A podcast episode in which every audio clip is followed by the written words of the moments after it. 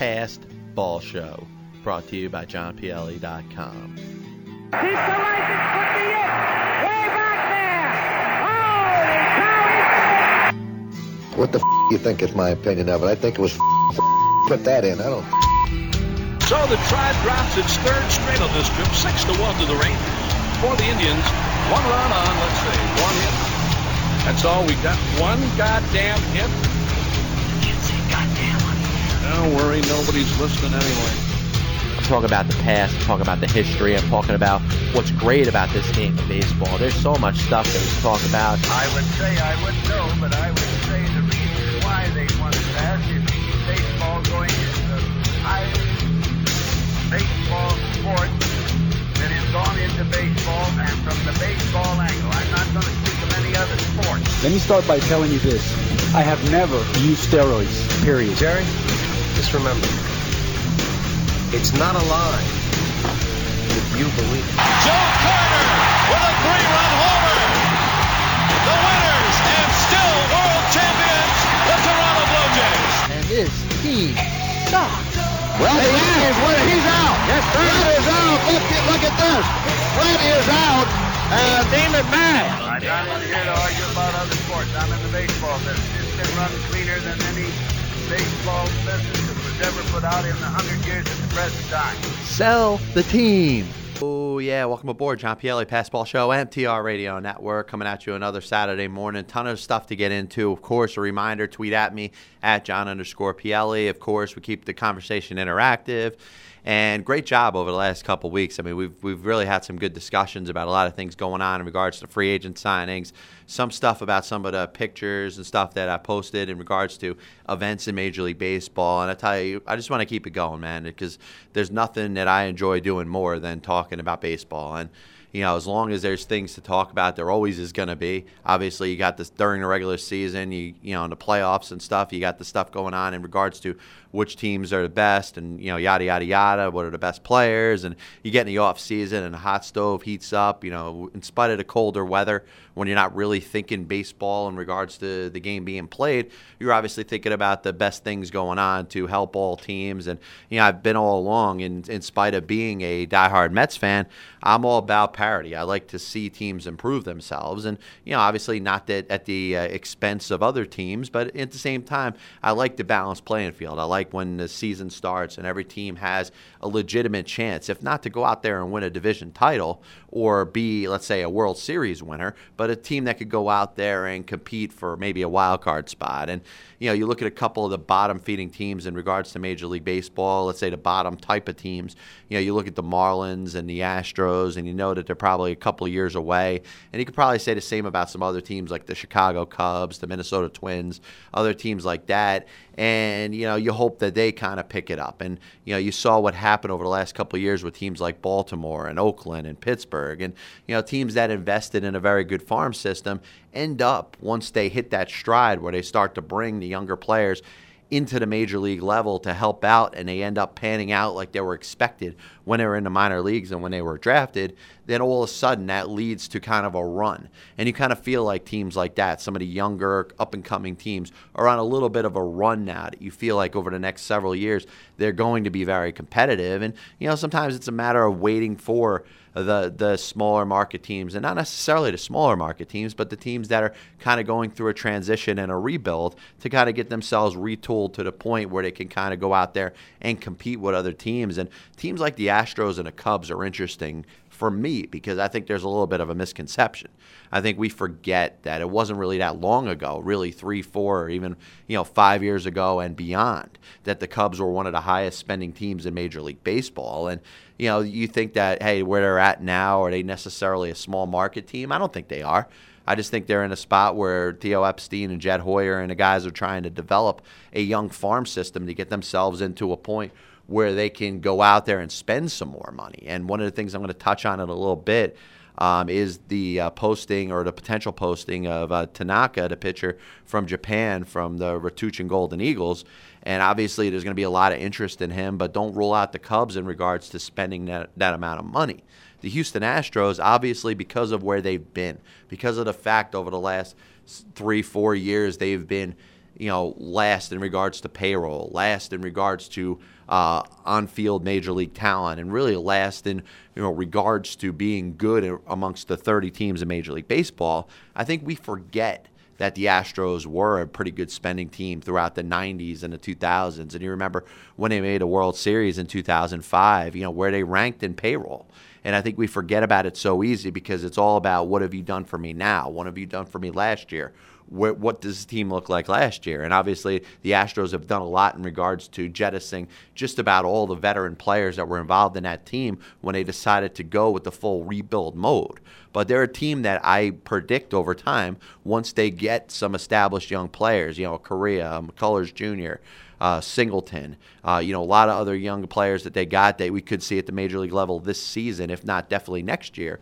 Once those players start to emerge and become top players, and obviously the young pitchers that they got, once that happens, they're, they're going to be in a position where they're going to be able to spend more money, and I expect to see them do that. But you know, in regards to you know stuff going on, you got the Yankees signing Brian Roberts, who uh, I do have a little bit of a concern with there because Brian Roberts has not been healthy over the last three years. Yankees get him on a very team-friendly two two million dollar one-year contract, where he'll probably play some second base, and if he's healthy, he'll probably be the starter there. But that's been a problem last three years. He hasn't been healthy at all, and you know he's a far cry even at his best from what he was about five, seven years ago when he was among the top second basemen in all of Major League Baseball. Remember, the Orioles were struggling there, but you know at that time, but he was one of the bright spots. When you look at you know some of the players that have come kind of afterwards, he was kind of the center of the Baltimore Orioles offensively when the team wasn't doing very well. And if you look up his numbers and see what he did in 2006 and 2007, you'll realize that he was a top second baseman in all Major League Baseball. The problem is the Yankees aren't getting that, and I think Brian Roberts was aware of it. That's why he signed for two million. But uh, there is also the suspicion and the possibility that maybe he used the performance enhancing drugs. Um, he was mentioned, you know, in regards to some of the stuff going on with it. And if you know this is a situation where the guy's off the juice, you know, maybe that's because or that has something to do with some of the injuries that's going on now. And plus, once the guy is healthy, and if he is for the entire 2014 season, I think you do have to have some concern over whether this guy is going to be able to perform at a starting second baseman type of level. The guy is very gritty. He's a hard nosed ball player. You know he's going to give it his all. So that may make up for some of the uh, lack of skills that he has as he gets on in later stages of his career. But I think he's a guy for the Yankees to start with.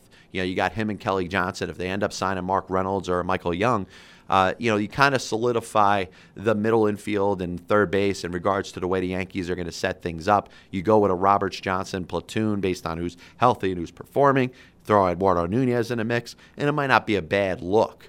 Um, in regards to the Mets, a lot of the talk this past week has been, you know, should the Mets have traded Ike Davis? And the issue I have with that is I never am a proponent of a deal of trading somebody just to move him out. Ike Davis is not a cancer in the clubhouse. You know, you don't look at a guy of like you say, hey, it's an addition by subtraction, just dump him. And I know there's a lot of people that feel that way. And I, honestly, I can tell you, you cannot be any more foolish in those regards because Ike Davis is a stand-up guy. He's a guy that the, the, the teammates like. You remember what happened when he was getting when he got sent down, you know, to the minors last year, and when he was going to get sent down to the minors in 2012. Had a team kind of unified and you know made it known that that was a guy that they supported 100%. That all being said, Ike Davis had a lousy 2013 season. He had a shitty season last year. You cannot deny that. His 2012, the second half, he finished with 32 home runs everybody was able to parlay that into what we thought 2013. And though the expectations were not met in regards to taking the next step to being that star type of player that people thought he would be, the results of last year are alarming. You have to be concerned to the way he finished the season. Yes, he was better. He got his average over 200, yada, yada, yada. That was good you don't want a guy hitting about 170 for an entire season. But he, he didn't have that second half surge that people thought he could have. And as you come into this off season, you know, the thought was, all right, trade Ike Davis, go with Lucas Duda and Josh Satin, which I'm not necessarily against. I don't have an issue with the Mets doing that. But you don't do that just to get rid of Ike Davis. Also, the Mets trading Ike Davis you know, the same team that ends up going to get Ike Davis is going to have to feel enough and have enough confidence in the fact that Ike Davis could go back out there and be that 30 home run hitter. Because otherwise, why trade for him? Why would a team go out there and have any interest in trading for Ike Davis if they don't think that he could become the 30 home run power hitter that, you know, Met fans, you know, up until last year really thought he could be? So it takes two to tango. The Mets aren't just going to trade him to a team that you know is just going to take him on, and you know the Mets fans could hope that he sucks and doesn't ever get it back together. That other team has to have enough confidence in Ike Davis to be able to go out there and be a starting first baseman at a major league level. And some interesting things happened. You know, some of the moves you, you look at with Seattle Mariners. They signed Corey Hart. They signed Logan Morrison.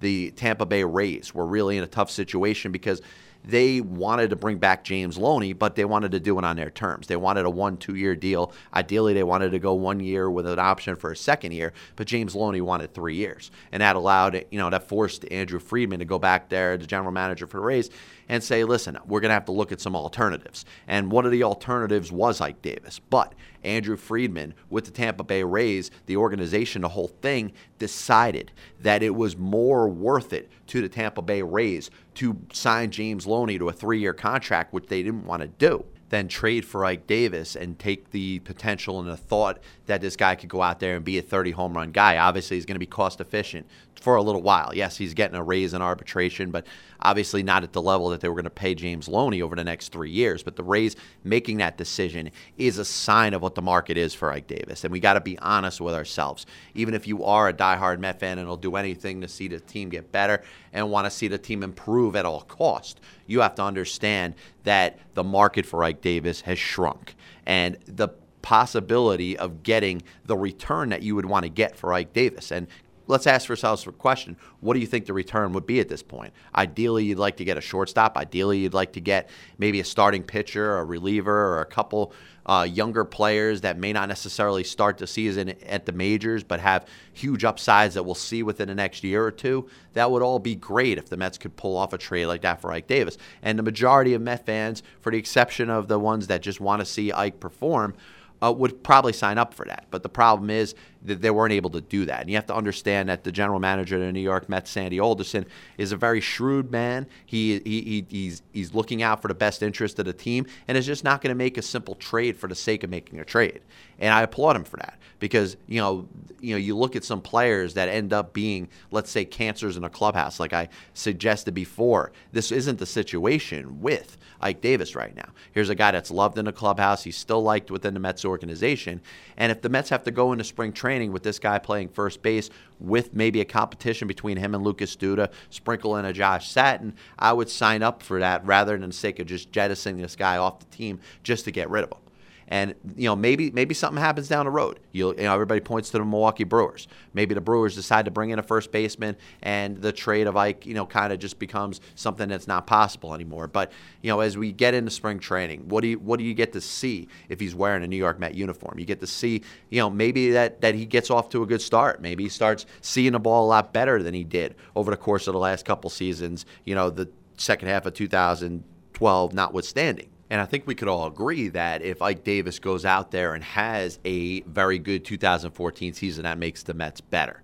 But to just simply move him for the sake of moving him doesn't make any sense. And maybe, listen, maybe you see enough in him, or maybe another team sees enough in him. Maybe there's 30 teams that are looking at Ike Davis as opposed to just the New York Mets while he's playing spring training baseball in Port St. Lucie and maybe you're able to pull out a deal that way. Maybe you could up the ante a little bit and get the type of return you'd like to get for Ike Davis. But if you can't do that, there's no reason to trade him. And there's no hurry to trade him right now. You still got a couple months left. Teams are still filling out their rosters. There's still a number of top free agents out there the Nelson Cruzes, the Shin-Soo Choos and obviously a couple options there for first base. None of them are really that attractive. Kendrys Morales, I think, is going to be a very interesting one to see if he even signs before opening day because of the qualifying offer that was rejected by Morales and what the Mariners have as compensation for losing him would be a first round draft pick. But, you know, you look at it and listen, man, maybe the market changes for Ike Davis. Maybe uh, there's a team that is intrigued enough. Maybe it's the Brewers. And I know we point to the Brewers because they don't have a first baseman right now, but neither do the Pittsburgh Pirates.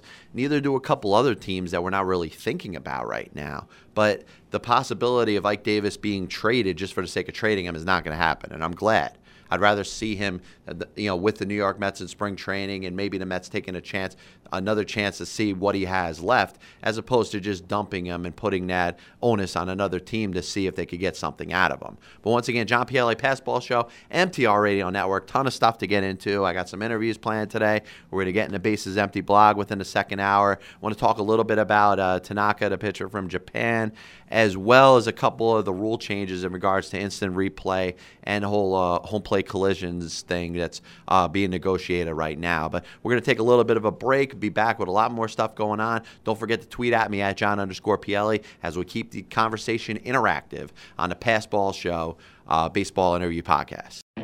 I always wanted to work in sports. Kind of got sidetracked in college, then ended up in a job and, and, realized I wasn't happy doing what I was doing. Researched CSB and ended up making, you know, one of the better decisions in my life. Want to be part of the exciting world of sports broadcasting? You've got to check out Connecticut School of Broadcasting. We have nearby campuses in Stratford, Connecticut, Westbury, Long Island, and Hasbrouck Heights, New Jersey. There's no stalling here. You start learning from day one how to use the camera, learning what you're supposed to be doing on camera, getting into the radio booth, DJing. But the biggest thing for me from CSB, they helped me get my foot in the door in two of the best internships in the city. Nothing about the job gets old. It's, it's the good thing about sports is every night's a little bit different. We place thousands of grads for nearly 50 years. Contact us today. Call 1 800 TV Radio or visit gocsb.com. Connecticut School of Broadcasting has nearby campuses in Stratford, Connecticut, Westbury, Long Island, and Hasbrouck Heights, New Jersey. Call 1 800 TV Radio or visit gocsb.com.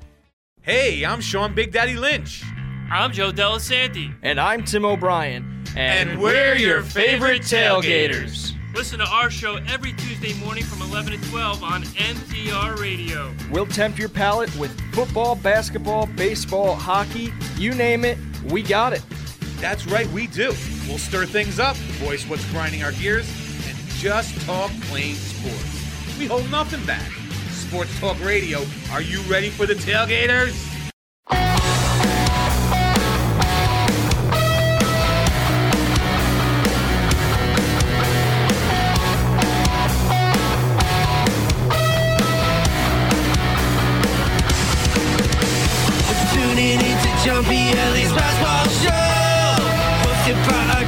I'm tuning Basketball Show at.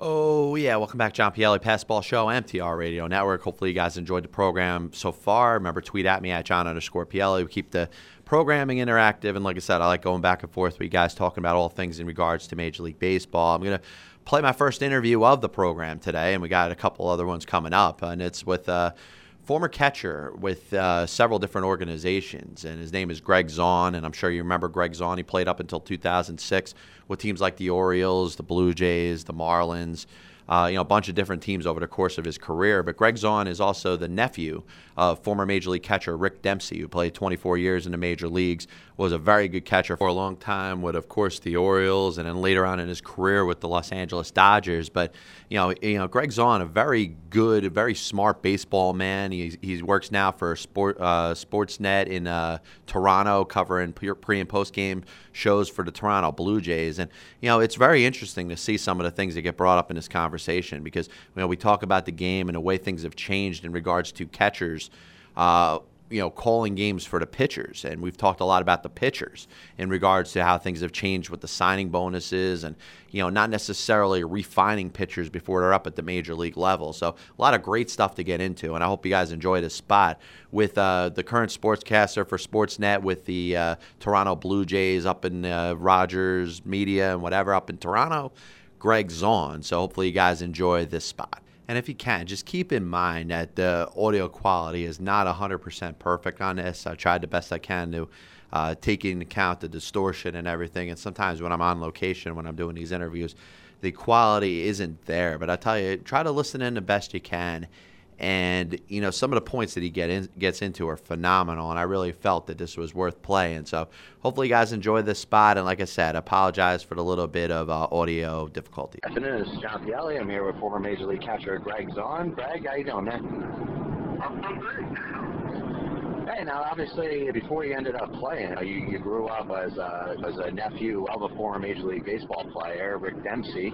Um, tell us a little bit about his influence on you and maybe the influence in you becoming a catcher. Well, it was uh, always something that was talked about around you know, dinner table, you know, family gatherings. Uh, Rick was a 24-year major league player. My uh, youngest uncle Pat, his big brother, was uh, uh, a catcher as well. Played 11 years in the minor leagues, and uh, I spent a lot of time with with both of them growing up. They were very generous with their time, especially my uncle Pat. Uh, I get to spend some summers with him in, different minor league towns. And, uh, just you know, being around those guys would definitely had an influence on me. And, you know, catcher was a family tradition. My, my cousin John, he was a, was a catcher as a professional at the Florida Devils of minor leagues as well. So it's kind of kind of a family thing. There wasn't any other position play but catcher.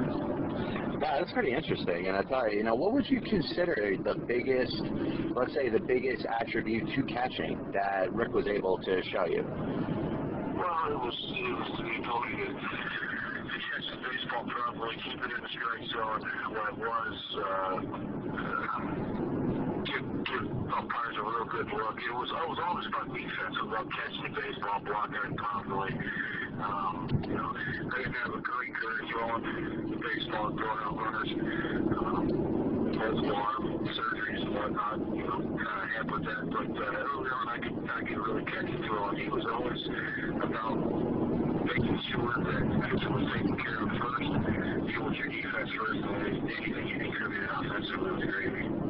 No, absolutely. And I tell you, you know, it was very evident in the way he played the game. And he was always known throughout his, you know, entire major league career as a very good defensive catcher. And, you know, the guy could actually hit a little bit. So, you know, he, he kind of became a, you know, a, a very formidable catcher for Major League Baseball for a long time. Once again, John Pielli here with former Major League catcher Greg Zaun. Now, you know, let's let's talk a little bit about, you know, you breaking into the major leagues. You know, you started out, uh, you know, on the major on the major league level with the Baltimore Orioles. Tell us a little bit about, you know, maybe your expectations from yourself and what you thought about, you know, your first crack at the big leagues. Well, it was, uh, it was nice for me to break in with Joe. That, was the that uh, my uncle had the most success with. While World Series MVP with them in 1983, played 10 years. Was 24 years in the major leagues with them. Uh, so it was nice. It was kind of like a legacy. Uh, I went all the way from the bottom of the minor leagues, went up to the big leagues, and uh, you know, I, thought I was going to be Pudge Rodriguez before I knew who Pudge Rodriguez was.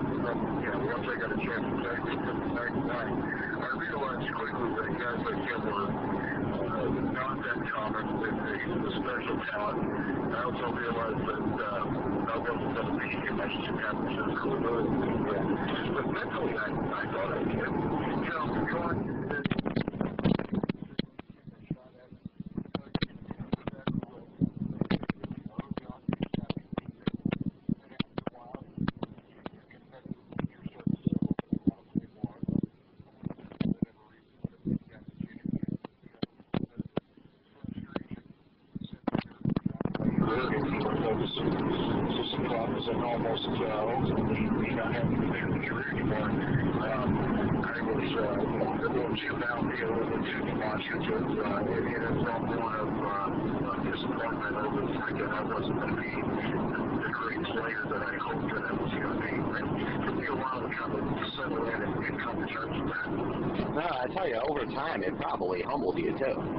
You know, when you're, you know, when you're competing at the level of, you know, the best of the best, you know, you you, you probably realize, hey, you know, everybody at this level has, you know, has that kind of talent, you know. Yeah. You, know, you, you go from being, hometown hero, best player on your team, to being joined in the mix with, you know, a bunch of guys from all over the world that, that were exactly that. It is humbling. You, you kind of have to figure out a way to reevaluate and find out where you fit. And, you know, it took me a long time. I was enough to play 16 years at the big league level, uh, but it took me a long time to get comfortable in my own skin as a player. And, and uh, it, it, unfortunately for me, it really didn't happen until probably year 14. Uh, you know, you know, taking a toll on my body and, and uh, of, you know, struggling uh, crappy teams, you know, taking a toll on my mind. So, I mean, ultimately, it was, it was my lack of willingness to be a catcher catcher anymore, but uh,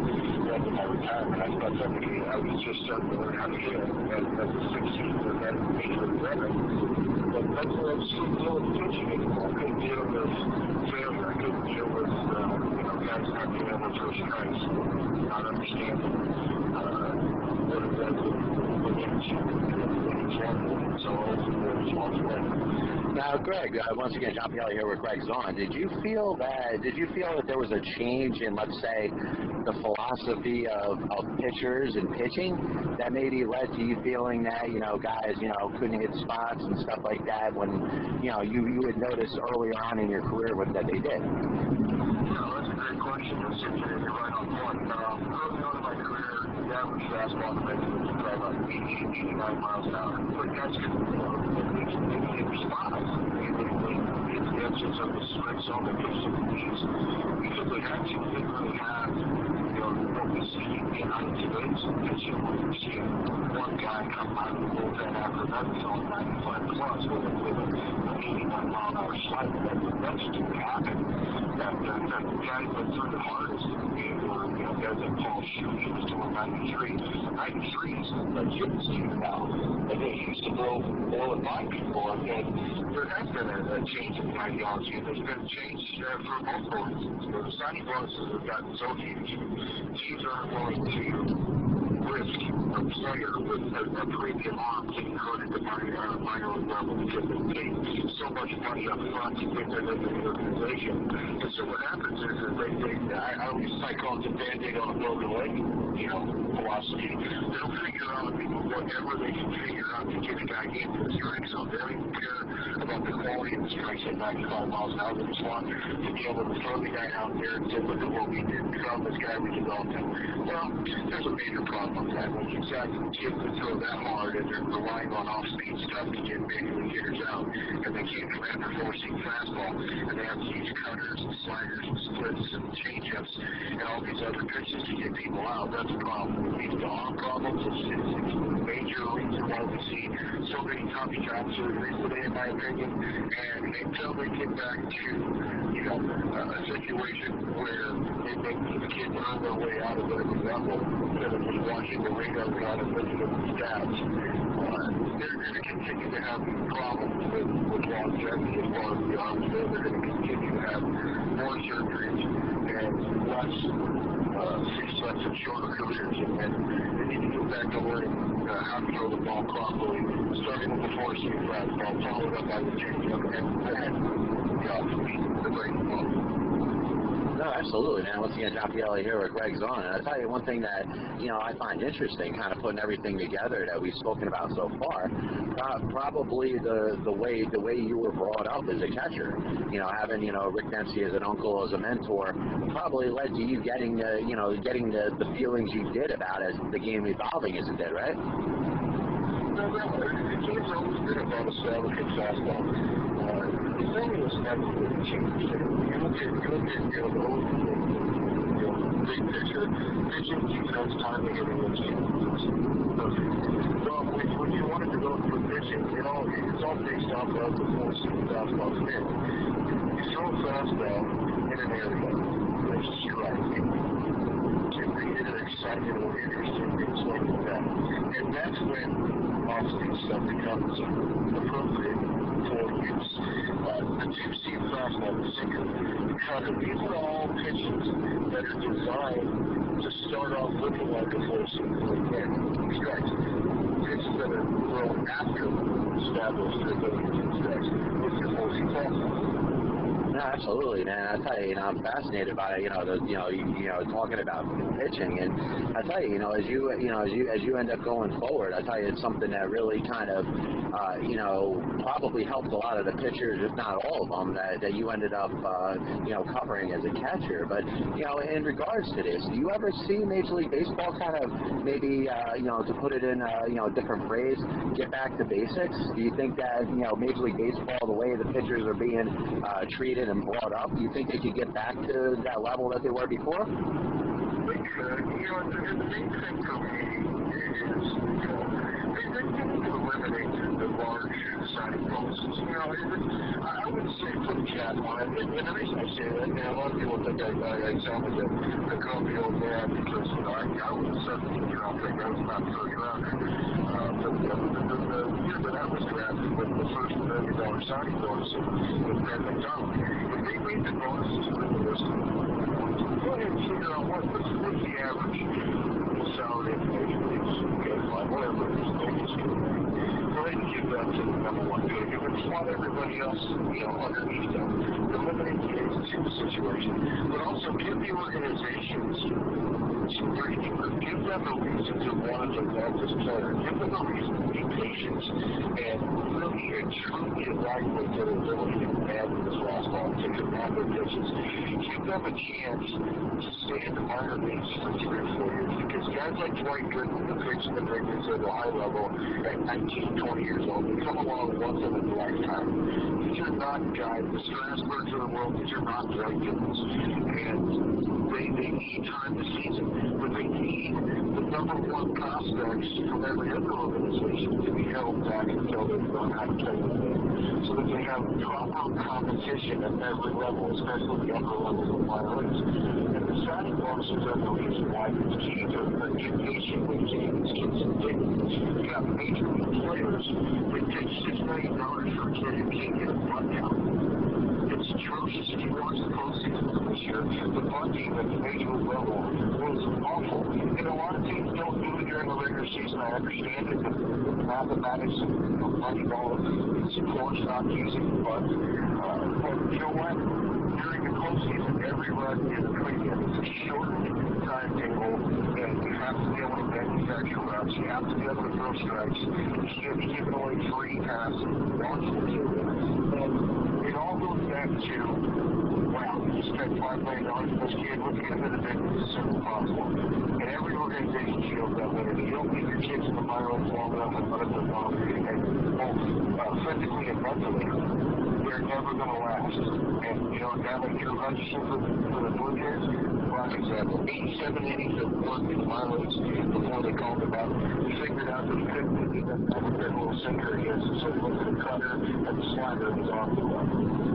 Absolutely. And I tell you, you know, what's, what's real fascinating about it is, you know, I've had a couple of the older time, um, you know, players and pitchers and stuff like that. And they, they what, what they always said to me, and one thing they had in common is they said that, you know, the game has changed obviously because of the money, but because of the money, uh, the offensive side of a pitcher just kind of gets wasted. That, you know, back in, let's say, the 1960s and even the 1970s, pitchers used to take batting practice. Now because of, you know, of, you know, the amount of money that they're getting paid and a lot of times the signing bonuses for young pitchers, they don't they don't even take batting practice anymore. They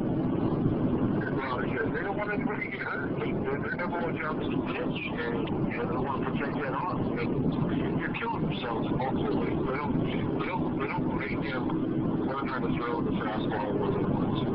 And then on top of that, don't give them enough innings under their belt before they call them up the big. So you can't even give it. You don't have physical maturity for throwing the baseball. Pitchers should be ready to throw 200 innings when they get That's four years after the surgery. That's a complete waste. But like I said, it goes back to the monkeys. and They're afraid to lose their, their investment, you know, on a league field. If he's going to blow up, he's going to blow up. If you proper mechanics, him time to develop physically and mentally, it, it all works off the fastball. Everything has to start there. And until they get back to that, they're going to continue to see almost, but they're just not able to be patient for whatever reason. No, I tell you, the irony in the whole thing is you talk about the uh, the, the, the because of the money. Uh, you know, a lot of teams want to just say, all right, well, we're going to get our money's worth and get them to the major leagues so they don't get hurt. And without the proper mechanics and without the proper teaching that they end up missing out on, ends up being the reason they end up getting hurt. Exactly. We'll deal with, we'll deal with a bunch of problems. Uh, Ricky Romero, we'll take Ricky Romero, for example. Uh, they can get the categorization from minor leagues. They're going to fix. You know why? Because he gets beat out. So, they, so they let it go in there, they let it figure it out. You know, you can't think a because you have a good velocity, good movement, you have some velocity. He's had good movement, he's had a little bit of success.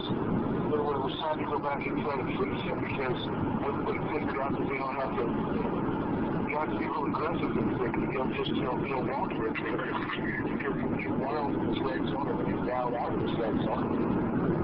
Now they try to figure, oh, let's send him back to the minors as soon we can. It's too. We should have done that five years before got to the So he throw strikes on basis. So he a, a repeatable delivery that you can count on when things got tough. It's too late for that. Now Ricky's going to have to go back and try to figure out how to fix the family. And, you know, they, they were the first round pick. They to put them so he has some success. Oh, there he goes. No, absolutely. I tell you, know, I, I wish a guy like Ricky Romero the, the best. I mean, everything I've seen from him, he seems like a stand-up guy. You know, a guy you kind of want to root for. You know, now it's just a matter of him just you know working out the issues and reestablishes himself at the major league level. Exactly, exactly. And uh, it's one of those things that you, you gotta, you gotta, the Indians are gonna have to get involved. They're gonna have to get realistic. Is, is absolutely ridiculous. And they treat, you know, put in your time, work hard, do this, do that, but it's only about time. Everything in baseball is about time when it comes to financial compensation. You have to do three years, you know, two months change to be a super kid. Three years on the good job.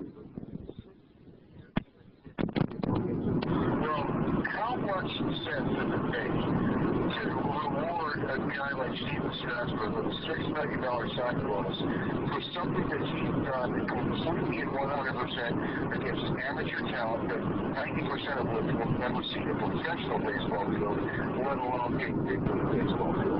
It's asinine. And then you've got a guy like Blake Redmond, the current uh, manager for the for the uh, Florida Florida Marlins, Miami Marlins, uh, John McDonald, guys, journeyman guys that played their played their role to a T in the big leagues. Along comes some kid instantly has more money in the bank than the guy that's played six or seven years in the show as a role setter.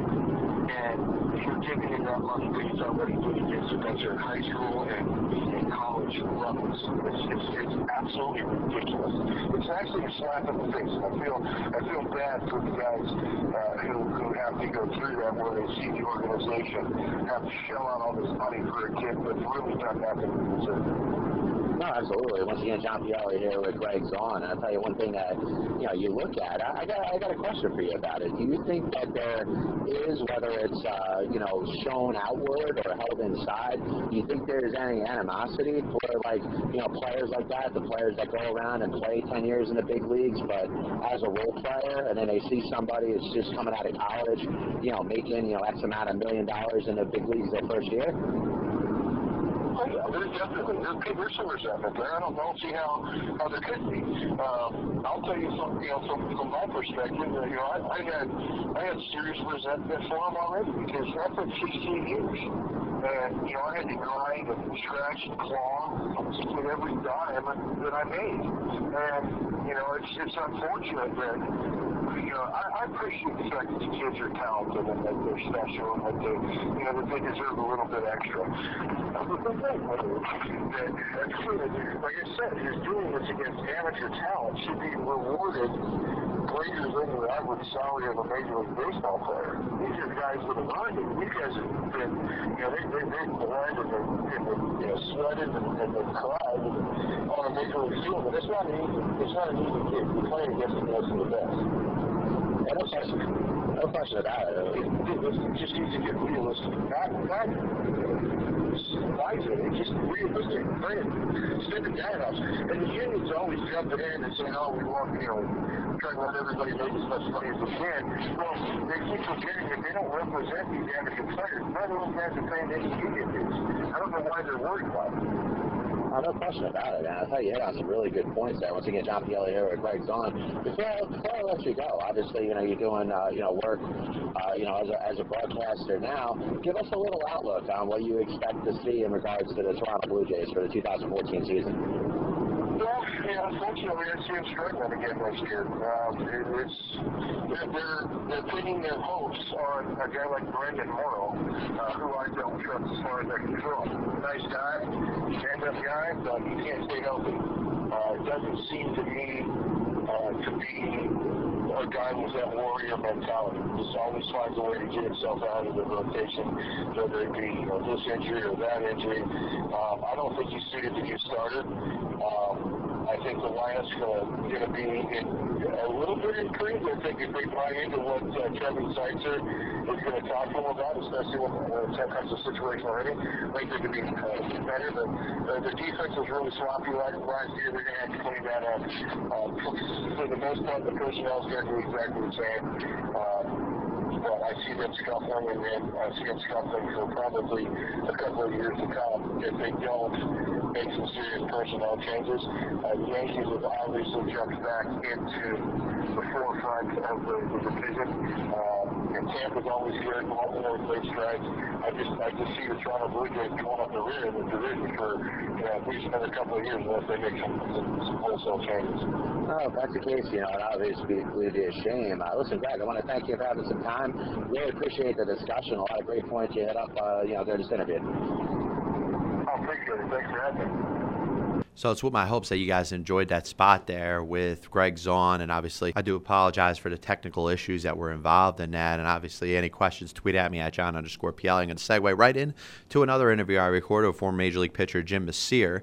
He grew up a Yankees fan. He made his debut with the Seattle Mariners, pitched with the Tampa Bay Rays, Oakland Athletics, a couple other teams over the course of his career. So here's my interview with former Major League pitcher Jim Mecir. This is John Pielli. I'm here with former Major League pitcher Jim Mecir. Jim, what's going on, man? Uh, not too much. It's a bit freezing in the cold right now. No, absolutely, man. I tell you, you know, it's a you know rough part of year as we get all set for the winter, and it's probably going to be a long one, man. But uh, you know, of course, Jim, you had a chance to pitch, you know, in the major leagues for several different seasons. Tell us, you know, first of all about the you know the beginning. You end up, uh, you know, coming up with the Mariners. You know, you a little bit of a little bit of your path from the minors to the majors. Well, but my uh, my first game was actually there in Yankee Stadium. So I grew up in Long. I was a huge Yankee fan. Uh, my favorite player was Don Mattingly. So in the last month of his, career, I made my debut at Yankee Stadium against him. Went hitless, didn't give up an earned run. So even though it was the first day of my big league career, it was by far the best because I was actually playing as a fan. Because it wasn't really a job, but it was a dream come true. Yeah, no question, man. You know, growing up, uh, you know, I would assume you grew up as a Yankee fan, and you know, you had a chance to, you know, as you're you're you're learning how to pitch. You know, your dream probably is to, hey, what would it be like to pitch at Yankee Stadium? So, you know, that very first day, you get the opportunity, and you know, I'm sure it must have been pretty special for you.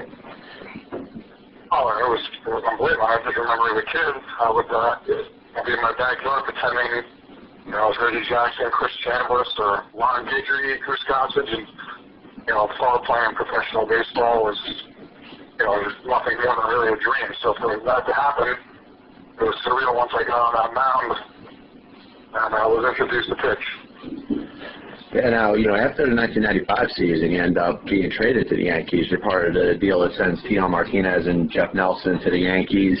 Russ Davis and Sterling Hitchcock go the other way. Uh, you know, that must have, must have added to the excitement. Now, not only have you made it to the major leagues, you have accomplished a goal that, you know, I'm sure you've been waiting for for a while, and now you get a chance to pitch for the Yankees. Was uh, so much sooner, I guess. I, I, it was a goal. It was on. We won the World Series. But as far as uh, a young pitcher trying to make it in the big leagues, it was a little difficult because there were some superstars there that you know, I, I believe I was up and down seven or eight times in in two years. So on, on one hand, it was uh, it was an awesome, awesome experience, especially to play for the team that you love as a kid. On the other hand, you're trying to start a career and, and really stick in the big leagues. Yeah, no question. I tell you, you know, like uh, every team has this. You know, teams that go out there and win a World Series championship, they have their core players. They have the players that are, you know, are on the roster the entire time. But nobody ends up getting by without, you know, guys like like you and others on, let's say, the 1996 team that are kind of up and down, filling in gaps and stuff like that. Um, you know, what was what what was the sense you got about that 1996 season? Because of course, you know, that's the year Joe Torre took over as manager. You know, the year before you were on the other side with Seattle, with Seattle, you know, with, you know, with with the Mariners organization when they beat the Yankees and knocked them out. Did you get the sense that it was such a special team in 1996, and you guys could go out there and win the World Series? Oh, you know, the, honestly, the talent was there. Um, there was also a lot of veterans. I think it's just also the sense of uh, a New York team. When you go there, it's just uh, unbelievably professional, and there's always a feeling that you're going to win with that team. I, at least I think so. You know, if there's any other team where you think, you know, I'm playing for the, you know, whoever, and I'm going to win. But the Yankees, I think that's a different story. I think it's that, you know, just that feeling, and, and other people feel it too when. I think it's, you know, taking down a big gun. So, besides the fact that it was such a great team, you know, you always think that the Yankees have a great chance of winning. Yeah, no question. Once again, John Pielli here former Major League pitcher Jim Mecir. Now, you know, you end up uh, you end up going over um, to to the Boston Red Sox, but after the 1997 season, you end up get, getting taken in the expansion draft by the Tampa Bay Rays. The 1998 season comes. You know, you finally get your chance to pitch, and you know, you mentioned before about being a double-edged sword with the Yankees. You know, being one of the young guys. Now you had a chance in Tampa Bay to kind of just establish yourself. You know, get a full season under your belt. Uh, you know, tell us a little bit about that. Well, I think uh, I have a special place heart from Delaware because that is the place where I actually, I would say, started my career where I knew that I could stay in the big leagues. Uh, started right in spring training. My manager was Larry Rothschild, and even before we played our first game, he told me, you know, you're on the team. You're not even trying out. Just do whatever you can to get ready for the season. But you know, when does that ever happen? Usually, I'm dialing for some kind of spot somewhere. So that month and a half, I was actually able to do things that I normally wouldn't do. I, I could try different things and experiment and actually find out what kind of pitcher I am. And I think in that month and a half, I probably I probably had more uh, ability than I did in the last five years. I learned more things, and you know, I got to pitch for the Devil Rays. Had a great season, and uh, you know, we were never very good, but you know, it's more important at that point in your career to establish yourself than really play for a contender. Yeah, no question about it. And I tell you, you know, J- July 28th of uh, 2000 comes, you end up getting traded to the Oakland Athletics, and you know, this this starts, you know, a, a chance that you get not only to pitch as an established major league pitcher, but to pitch for a good team. I mean, the Oakland Athletics end up making a postseason, you know, four straight years while you were there. You know, tell us a little bit about your experience pitching for the Athletics, and you know, the sense in pitching for a team that you know you probably had sense was pretty good. Right. What we're getting, you know, once I was traded to the A's, like anything else, it was a little nerve-wracking because you're moving all across the country, your family, and you know, you were kind of happy with the Devil Rays, but at the same point, at that time, it was, it was starting to get tired of losing. It was time to go see if we win a championship some way. So going to the A's, um, I was almost opposite of going to the Yankees. Uh, it was just, it was just all fun. Wiggins over there, it was, uh, you know, they played hard, but it was, at the same time, it was, it was a lot more fun to play there. Uh, you know, but then again, we lost four straight years. Two two years we were winning two games to nothing, and then lost the last three. So it was fun, but you know when you get knocked out of the playoffs four straight years, it's tough. Plus during that time, I started having many injuries. I was never really the pitcher that I was uh, 2000, you know, before. Yeah, no, over the course of those four postseasons, you know, you pitched pretty well, but obviously the you know the big thing that stands out is uh, the A's were never able to get past that division series. The first two losses to the Yankees and then to Minnesota and Boston. But you know, you know, getting getting a chance to pitch in the postseason. I mean, it's something that you know I'm sure you thought about. You know, with the Yankees, you know, you came up there. You know, you just you know you weren't in a situation where they could use you. But now finally going out there and being a part of the the Oakland Athletics bullpen while they're pitching for postseason games, that that, that must have been another step for you, right? Well, that was definitely a step, but then again, it was almost like I was a rookie again because, of course, I go get to the playoffs against the Yankees. so that's uh, you know that's another dream. You're when you're a kid, not only you're pretending you're playing with the Yankees, but you're pretending you're getting the Yankees out. So that was uh, another amazing experience. And once again, John Pielli here, a former Major League pitcher Jim Mecir. Now, you know what? You know you were you were born with a little bit of a deficiency with your feet, which ends up, you know, obviously affecting the way that you're able to pitch. Uh, what was what was the biggest thing that you had to work on, or anything additional you had to do to uh, to get by with the issue that you have with your feet? Uh, well, uh, it was my right club foot, so what would happen is I, I didn't have any real strength or balance in it, so I would actually strive strides shorter than everybody else. It's one good thing, I never stepped anybody's hole. But I had to use a lot of upper body, and my mechanics weren't something that you would strive to have as a pitcher. Uh, so I never really developed a good curveball slider, which is very difficult for me to throw based on that. So I had to learn something different, and I found uh, I could throw a screwball. College coach, uh, Rich Folkers, he was actually a former major league pitcher, uh, taught me how to throw a screwball, and it became my signature pitch. Uh, then later on, um, once my knees started going, I think I just had to learn how to be resilient and uh, just go out there every day and give it everything I got because uh, I wasn't 100%. Yeah, now you end up, uh, you know, 2003, you're given the Tony Conigliaro Award, and of course Tony was, uh, you know, a, a very promising prospect with the the Boston Red Sox, and ends up having his career, you know, pretty much ended with a with a really bad, uh, a really bad head injury. Now, uh, you know, what does that award mean to you, and you know, how did it feel to receive that? Uh, it means a lot. I mean, uh, when I was a kid, I never realized you know, what I was accomplishing as I got older. Um, so once I started really becoming injured and, and really realizing how hard it was to, you know, to stay in the big leagues, that, that award uh, was, was something special because it did take a lot of extra work to keep myself in the big leagues because I didn't have the same ability to rely on, you know, a little more emotional control. And I, you, you know, you mentioned before about throwing a screwball. I mean, it's a it's a pitch that, let's be honest. I mean, in Major League Baseball is almost uh, is almost becoming extinct. Uh, what do you think in your own mind is keeping? Uh, you know, let's say the you know the pitch that you were able to throw very successfully for continuing to be taught to other younger pitchers. That's the problem. The reason why I don't believe it's a popular pitch because it's um, very hard on the arm.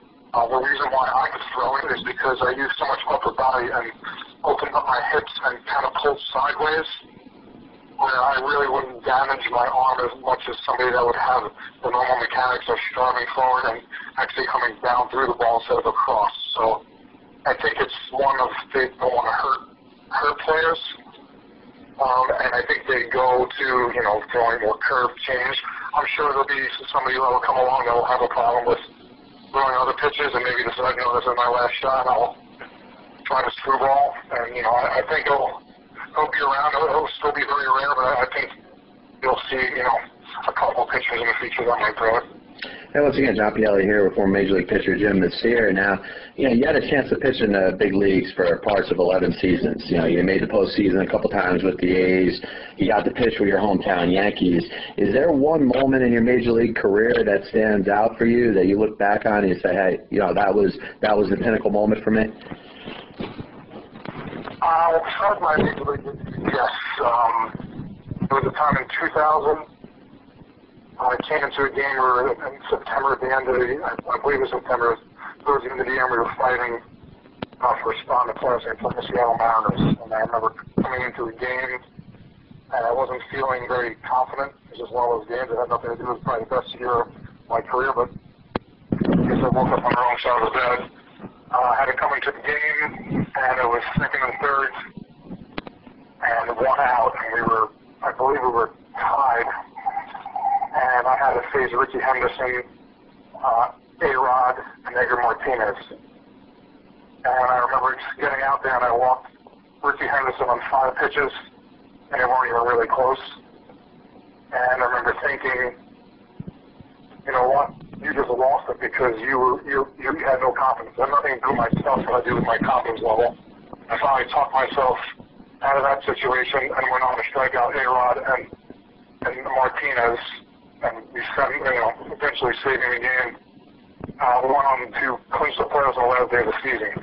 So it was privileged for, for me because I learned after that how to more or less control my emotions and and realize I got to get up every day and, and find out where my mind is before I step on that mound. Yeah, absolutely, man. Listen, Jim, I want to thank you for having some time. Appreciate you giving me a couple minutes, and uh, you know, best of luck to you in the future. No problem, John. You too. Solid first hour there. Hopefully, you guys enjoyed that spot with Jimmy Mecir and, of course, Greg Zaun. Thank you to both of them. Uh, we're going to break for about five minutes. We'll be back with another solid hour, some more interviews, and Bases Empty blog right here on the Passball Show, MTR Radio Network.